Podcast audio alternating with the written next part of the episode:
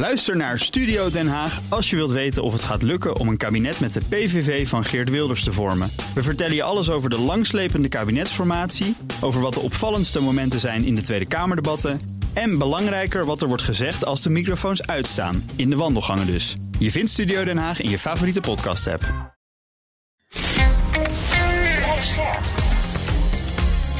BNR Nieuwsradio. Boekenstein en de Wijk. Connor Klerks. Welkom bij Boekenstein en de Wijk. Het is maandag, dag 418 van de oorlog in Oekraïne. Dag heren. Dag. Goedemiddag. Rob, zullen we bij jou beginnen met de situatie op de grond? Ja, nou eigenlijk valt er niet heel veel over eh, te melden hoor. Uh, de opmars gaat uh, van Rusland gestaag door nabij Bakhmut, maar Hmm. dat is echt maar tientallen meters, misschien honderd meters. Dat, dat is niet tamelijk indrukwekkend. Wat ik wel tamelijk indrukwekkend vind, is dat die Oekraïners maar steeds nog stand houden. Maar Ja. er zijn wel wat veranderingen op komst, want je ziet wel dat aan alle kanten, zowel de Oekraïners als de Russen zich voorbereiden op ehm, een mogelijk nieuw offensief. Interessant is dat eh, kolonel-generaal Kablinski, eh, die is eerder vanwege een, eh, ja, een woordenwisseling met Gerasimov, de hoogste militair, eigenlijk van het slag- slagveld verdreven, om het maar zo te zeggen. Die is nu weer terug. En die krijgt nu een veel bredere rol. Dus de man die de commandant is van de VDV, dat zijn eigenlijk een soort luchtmobiele eenheden. Altijd eh, eh, elite troepen geweest, eh, maar een beetje niet meer, omdat er toch enorme verliezen zijn geleden. En die ehm, eenheden die worden nu ook eh, actief in Luhansk en nabij Bakhmut. En wat we nu ook zien is dat er ehm, artilleriestukken worden gebruikt die thermobarische granaten kunnen afwerpen. En dat is, Ja. dat is niet echt gezellig hoor. Dat zijn eh, granaten met een eh, onwaarschijnlijk explosief eh, vermogen, die ook eh, als ze ergens op komen alle zuurstof wegtrekken. En ik bedoel, dat wil je niet, dat, daar wil je niet bij zijn. Dus die, hij krijgt de steun nu van Prigozhin. Eh, en dat is niet onbelangrijk, want die vecht natuurlijk in Bakhmut. Nou, Hmm. Verder naar het zuiden zien we dat de artillerieaanvallen van Rusland zijn geïnten- geïntensiveerd.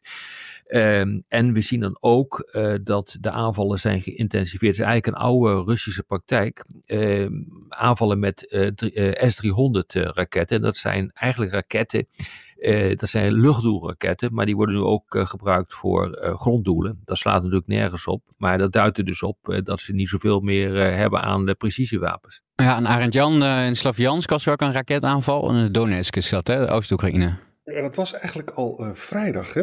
En, maar er Ja. komen, ze, ze gaan nu aan het inventariseren hoeveel mensen erbij zijn omgekomen. En dat is, er, dat is nu 15. Dat is overigens wel veel. Hmm. Dat is wel het vermelden waard. Ja. Mhm. En voor de rest, er zijn van die hele rare berichten in de kanten die elkaar tegenspreken over eh Prigozhin. Hè, die, zou zeggen van, we- het gaat helemaal niet zo goed in Bachmut, we moeten maar gaan onderhandelen. En later wordt dan weer gezegd dat het allemaal onzin is. Dus we kunnen er net zo goed niet over praten. Nou ja, het lijkt erop, eh, kijk, eh, dat dit dus wel iets te maken heeft met de strijd die ook binnen het eh, Kremlin, of laten we zeggen binnen de elite eh, van, eh, van Rusland eh, op dit ogenblik zich afspeelt. Waarbij er gewoon verschillende facties eh, tegenover elkaar staan. En het lijkt erop alsof Prigozhin die facties ook probeert uit te dagen om eh, ja, er vooruit te, te komen wat, eh, wat ze nou eigenlijk willen.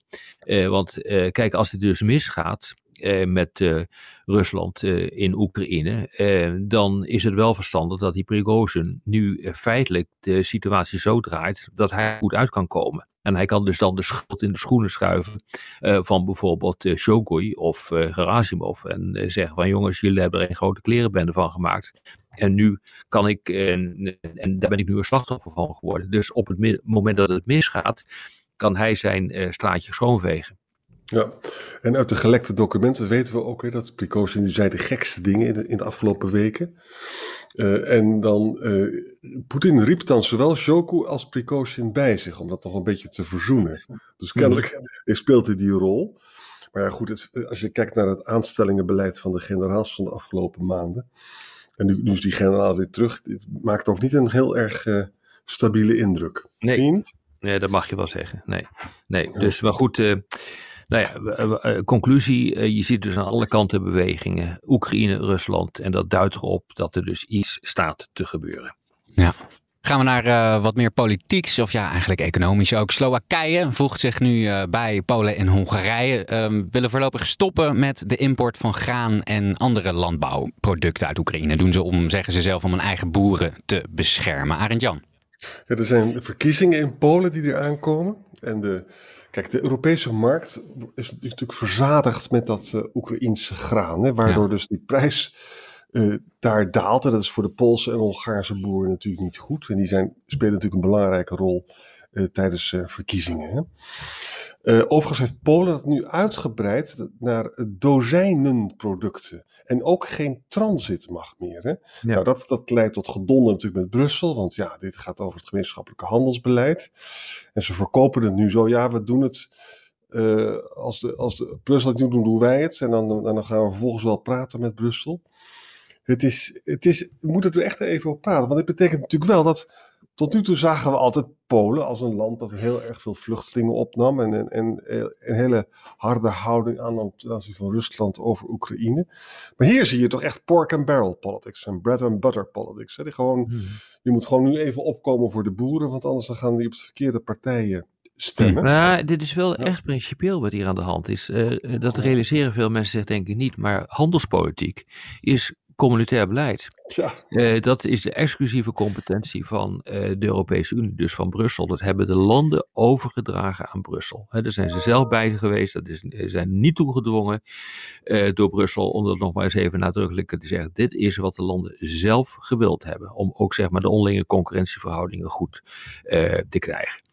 Daar wordt dus nu aan gemorreld. Dus dit is echt heel erg serieus wat hier gebeurt, want deze landen mogen niet eens handelsafspraken maken met, uh, uh, uh, met, met Oekraïne. Herinner je nog wat Trump ooit zei tegen Merkel, lange tijd geleden? Die zei van, nou weet je, tegen Merkel, ik zorg ervoor dat jij een goed handelsverdrag krijgt. Nou, Trump had niet in de gaten dat dat helemaal niet komt, dat Duitsland er helemaal niet over gaat. En Merkel die zei van, dan moet je in Brussel zijn.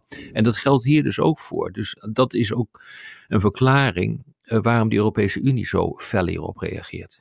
Ja, en het, het, het, enge daarvan is natuurlijk wel dat, kijk, de Polen en Hongaren weten heel goed dat er een Europees handelsbeleid bestaat, dat overigens al decennia bestaat. Hè? Mm-hmm. Uh, maar zij, gaan, zij voeden dus hier ook weer een, een retoriek waarbij dus al het slechte komt van Brussel en al het goede komt van hen. En dat is natuurlijk niet erg communautair om het deftig uh, te zeggen. Nou ja, weet je, dit, ja? dit, dit zijn dingen die dus feitelijk ook een, een, uitdaging gaan vormen voor de Europese Unie. Want die kan je natuurlijk niet al te ver te, te vaak hebben.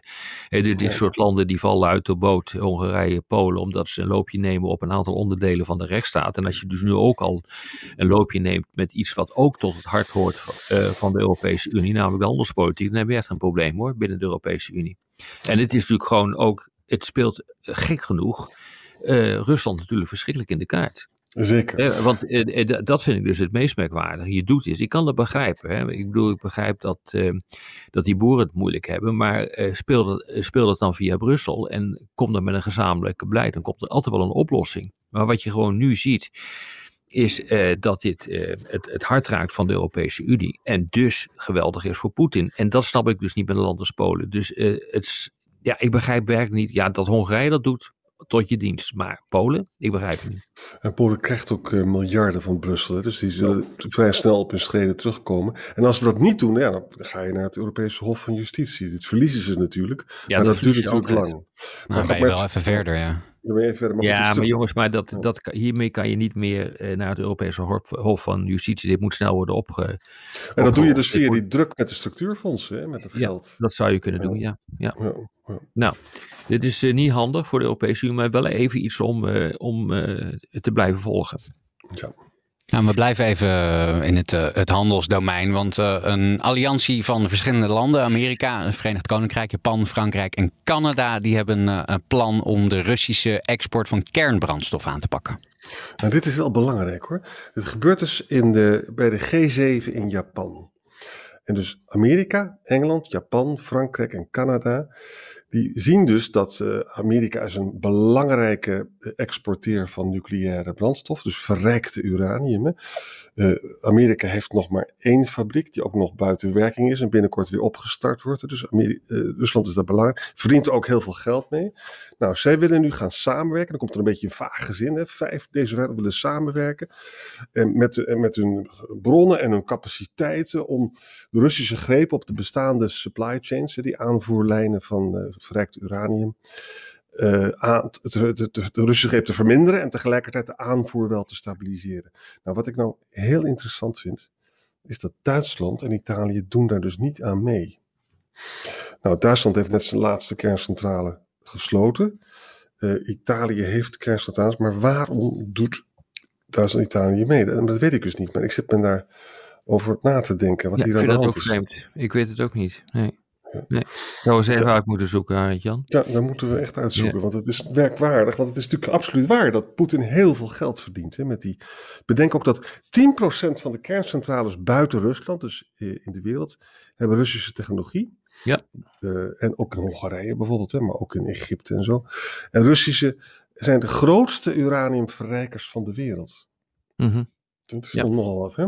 Ja, en nu we toch uh, bij zeg maar, de mondiale politiek en de mondiale implicaties uh, zijn van, uh, van deze crisis.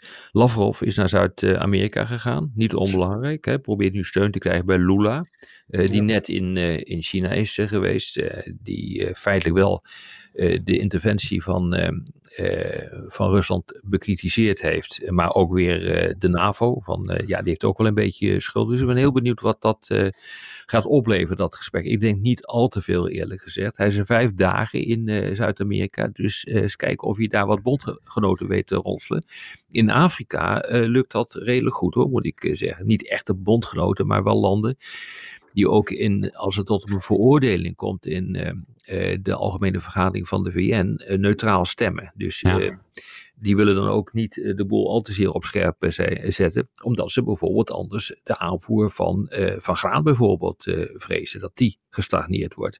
Tegelijkertijd zien we, dat is ook interessant hoor, dat de Russische uh, president, dus Poetin, die heeft net een, een onderhoud gehad met Li Shangfu, hè, heet die man, ja. de nieuwe, minister, nieuwe ja, minister van Defensie van, van China. Ja, weet je, dat, dat, die putten putten zich uit in algemeenheden.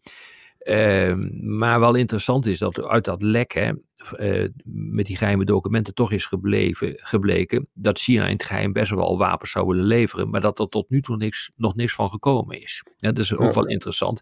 Dus uh, ik weet niet wat daar precies besproken is, want de algemeenheden waarin beide heren spraken, ja, daar kan je weinig uit opmaken. We dus eh, kijken wat er de volgende dagen uh, van uh, naar buiten zijpelt. Hmm. En Oekraïne zegt dat ze steeds meer uh, Chinese componenten vinden in, in de wapens ja. die Rusland gebruikt. Hè?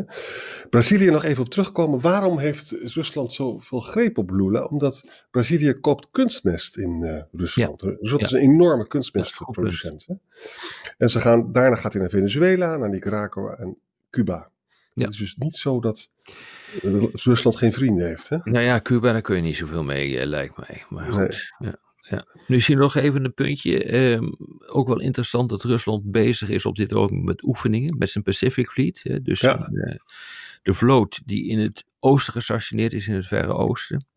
Uh, daar wordt Rusland, daar, sorry, daar wordt Japan weer een beetje zenuwachtig van. Het, want die Japanners denken van, ja, misschien gaan ze wel ehm, proberen om uh, de militaire macht daar verder op te bouwen. Want realiseer dat Japan uh, een claim hebben op een deel van die Korillen. En, ehm, en, en Sakhalin, dat is ook een eiland in, ja. het, in het Verre Oosten. ja, dus die, die, die Russen, als ik het zo bekijk, die zijn bang dat door de verzwakking van Rusland andere landen nu een stap naar voren doen. En ze zijn bang dat Japan dat ook doet naar die eilanden. Maar ja. dat, ja, dat Japan doet dat niet en kan dat ook niet doen op dit ogenblik. Zal ook worden tegengehouden door de Verenigde Staten om dit te doen. Maar je ziet, zo de waard is vertrouwd in zijn gasten. Hè? Dit ja. is dus ook gewoon wat hij zelf doet en wat de Chinezen ook doen. En je ziet dus ook nu dat dat verwacht wordt van een Jap uh, land als Japan. Ja. Maar ook wel even iets uh, wat interessant is hoor. En wat we in de gaten moeten houden. Ja, wat ook belangrijk is, is, is Austin, hè, de Amerikaanse minister, is het in Zweden. En gaat morgen dus naar de Ukraine contactgroep in Ramstein. Kijk, dat moeten we even verbinden aan die gelekte documenten. Als er in die gelekte documenten staat dat de Oekraïense uh, munitie en wapens tekort is, dan, is, verhoogt dat natuurlijk de druk op het Westen om meer wapens te leveren voor zover we die hebben. Hè? Ja. Dus dat, dat is belangrijk. Dat, die dingen die grijpen in elkaar klopt, morgen. Klopt. Ja, goed punt. Want uh, je ziet dus ook in Oekraïne is men niet uh, van zijn stoel gevallen hoor, door die gelekte documenten. Nee, die vinden het wel leuk. Nee, die, vinden het eigenlijk wel prima. Want uh, als het dus inderdaad klopt wat erin staat, dat ze te weinig wapens hebben, dan is dit het argument om dat probleem wereldkundig te maken. Ja. En dan nog een bericht uit die Discord-chat, die gelekte documenten. De, de, dus al die, social, die fake social media accounts, hè, die valse eigenlijk moet ik zeggen, gewoon met Russische trollen, daar wordt maar 1% van gedetecteerd, staat erin. Hmm, hmm. Dat is trouwens wel vrij ernstig als dat waar is. Hè? Dan kan je, dus kan je dus doen en laten wat je wil. Zeker, ja. ja. Dus Connor, oppassen met Twitter. Ik zal, ja, ik, zal, ik, ik zal, heel erg mijn best doen, uh, meneer Boekenstein. Ja. Hey, Arend-Jan, uh, afsluitend misschien toch nog even terug uh, naar Moskou. Want een prominente oppositieactivist, Vladimir Karamurza, veroordeeld tot 25 jaar gevangenisstraf. Dat is volgens mij de, de, de, hoogste straf die ooit opgelegd is aan een politieke tegenstander onder Vladimir Poetin. Wat is daar gebeurd? Ja, mijn, uh, Russische collega stond briesend vanmorgen om negen uur in de, bij het koffiezetapparaat hier. Hè? En die zei, dit is gewoon de tijd van Stalin herleefd. Dat je in één keer zomaar een kwart eeuw oplegt. Dat deed alleen maar Stalin. Hè? Daar heeft hij natuurlijk wel een punt. Die Vladimir uh, Murza hè, is dus een hele, een hele interessante man. Moet je je voorstellen, in 2015 is hij voor de eerste keer vergiftigd door de Russen. Doodziek geworden in, in Londen weer een beetje opgekrabbeld. Maar met, kon alleen maar met een wandelstok lopen. Hè. 2017 is hij teruggegaan, is hij weer vergiftigd. Je gelooft het niet, hè? Nou, die man gaf in februari 2020, 22, dus na die uh, inval, allemaal interviews in, in Europa, maar ook in Amerika, waarin ja. hij dus tegen die inval was. Hè. Wat doet hij vervolgens? Dat vind ik echt ongelooflijk. In april 2022 gaat hij weer terug naar Rusland. Terwijl hij dus al twee keer vergiftigd is. Nou, dan werd hij natuurlijk gelijk gevangen genomen. En, en de grote vraag is, waarom doet die man dat dan? Kijk, dit is een man, die heeft in Cambridge gestudeerd. Het is een briljante jongen. Hij was vriend van Boris Nemtsov. Hij was ook de man die de Magnitsky-lijst opstelde van dus alle mensenrechten schenders. Werden dan, uh, konden we dan vervolgd worden. Je kent, je kent die wetgeving mm. wel. Hè? Mm -hmm. Nou, deze man die gaat dus terug omdat hij denkt dat dat Poetin niet eeuwig aan het bewind is. Dat er betere tijden zullen aankomen. Dat zei hij vandaag ook bij dat showproces uh, wat hij noemde. En, en samenvattend is het natuurlijk toch wel heel, heel erg dat het nu zover is dat je dus een kwart eeuw de bak ingaat als je dus alleen maar zo'n invasie bekritiseert. En dat is een verkapte doodstraf toch in zo'n strafkamp? Ja, ja, het, is echt, het is echt vreselijk. Ja. Nou, die heeft ja, wel, uh, wel ruggengraat, die uh, Moerza. Tja, ja. ja. Maar ik denk dat de kans uh, redelijk aanwezig is dat hij toch op termijn weer wordt uh, vrijgelaten hoor. Want uh, ja, ik denk dat we het daar morgen maar eens over moeten gaan hebben. Van wat is nou eigenlijk er aan de, aan de hand met Poetin? Hoe lang overleeft hij dit nog? Hmm. Ja, dat weten we natuurlijk ook gewoon niet. Maar als Poetin weggaat en dan komt een nieuwe wind te waaien, dan zou het best kunnen zijn dat hij weer op straat staat. Ja, nou, dan kijk ik, kijk ik uit naar morgen. Tot morgen, jongens. Dat is ook. Tot morgen. Bij BNR ben je altijd als eerste op de hoogte van het laatste nieuws. Luister dagelijks live via internet. Bas van Werven. En heel langzaam komt de zon op rond dit tijdstip. Je krijgt inzicht in de dag die komt op BNR, het Binnenhof in Nederland en de rest van de wereld. De Ochtendspits. Voor de beste start van je werkdag. Blijf scherp en mis niets.